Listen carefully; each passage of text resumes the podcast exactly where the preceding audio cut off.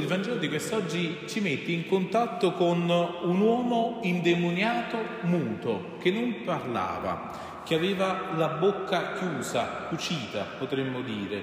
E mi sembra interessante come la profezia che il Signore consegna al profeta Geremia, in cui eh, il Signore dice guarda tu ordinerai, no, ascoltate la voce del Signore, andate, convertitevi, ma loro non ti ascolteranno e conclude Geremia dicendo la fedeltà è sparita, è stata bandita dalla loro bocca.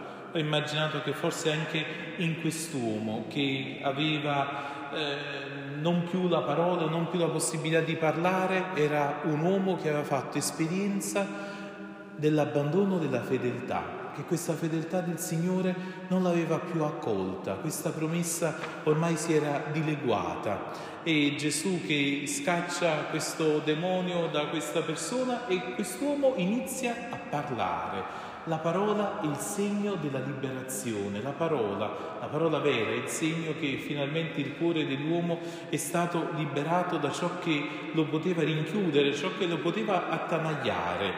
E Dopo cosa succede? Che queste persone che assistono a questo miracolo, a questa liberazione, si iniziano a domandare, iniziano a parlare, a usare parole per far diventare insignificante quell'opera di Dio. E dicendo, ma forse Gesù fa questo perché, perché, lui è uno di loro, perché lui è, uno, è un indemoniato anche lui. Eh, allora Gesù eh, si domanda, no? se, ma se io scaccio i demoni per mezzo di Belzebù, i vostri figli per mezzo di chi li schiacciano? Li scacciano? Cioè, se secondo voi io sto allontanando il male perché io sono il principio del male, ma fate attenzione, non c'è nessun regno che diviso in se stesso possa durare, le case cadranno sulle altre case, i villaggi e così le città. Cos'è che Gesù ci sta dicendo? Che eh, non possiamo mai poter pensare di svolgere un'azione, un compito, qualcosa che vogliamo fare se chi lo vuole fare è diviso in se stesso.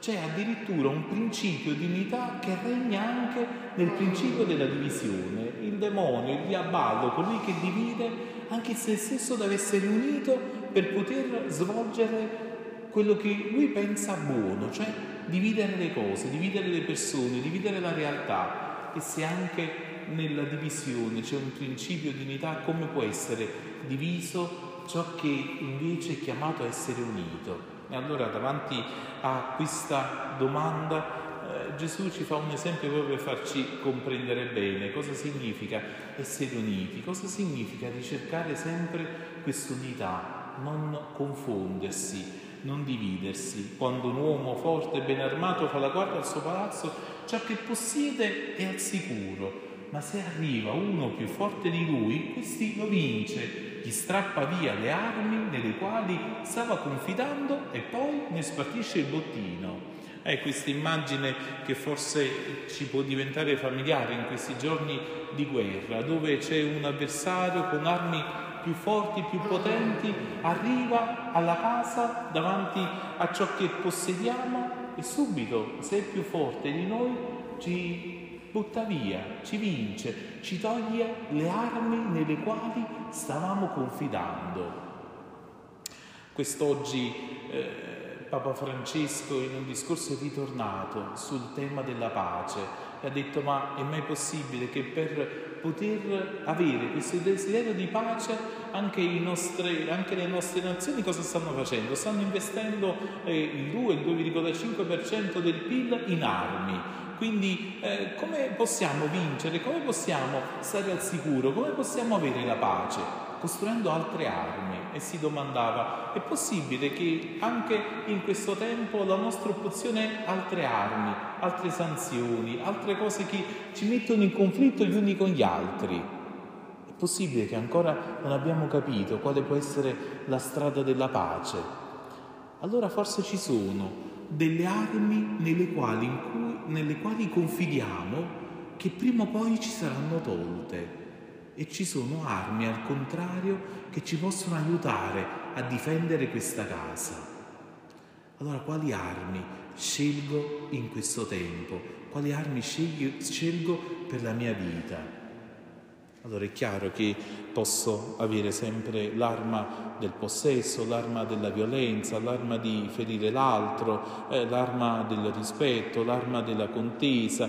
Quante armi crediamo di poter sfoderare davanti a chi ci vuole minacciare, davanti a chi vuole minacciare il nostro bottino. Eh, ma se ragioniamo in questi termini ci sarà sempre qualcuno che a un certo punto arriva che è più forte di noi. Noi pensavamo di stare tranquilli, che le, no- che le nostre armi potessero bastare e anche, e questi, anche tutte queste nazioni armate pensavano fino a qualche settimana fa che loro potevano stare tranquilli e c'è qualcuno che si affaccia e che minaccia guerra e qual è la paura? Che le nostre armi non bastano e allora ne dobbiamo fare altre, forse di numero o forse di qualità.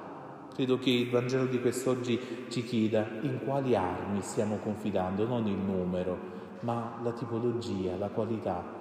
Forse c'è l'arma della, della concordia, forse c'è l'arma dell'unità eh, di cui Gesù sta eh, proprio eh, parlando, c'è l'arma della pace, c'è l'arma del dialogo, c'è l'arma dell'accoglienza. Ci sono le armi della luce, le chiamerebbe San Paolo, mh, mm, scrivendo alla comunità di Roma. Per questo Gesù dice chi non è con me è contro di me. In un'altra parte del Vangelo diceva proprio l'opposto, ci sembra strano.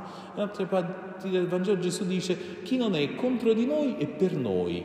Ma qui Gesù rincalza e dice chi non è con me è contro di me. In qualche modo o sei per la pace, o sei per l'unità, o sei per la concordia, o sei per la custodia, o sei per l'amore. E se non sei per tutte queste cose, vuoi o non vuoi, sarà sempre dall'altro lato. Allora il Signore ci conceda di poter raccogliere con Lui e non di disperdere, che nessuno spartisca il nostro bottino perché l'abbiamo messo in mani sicure, perché il nostro bottino, la nostra ricchezza è ben altro da ciò che altri si possono spartire.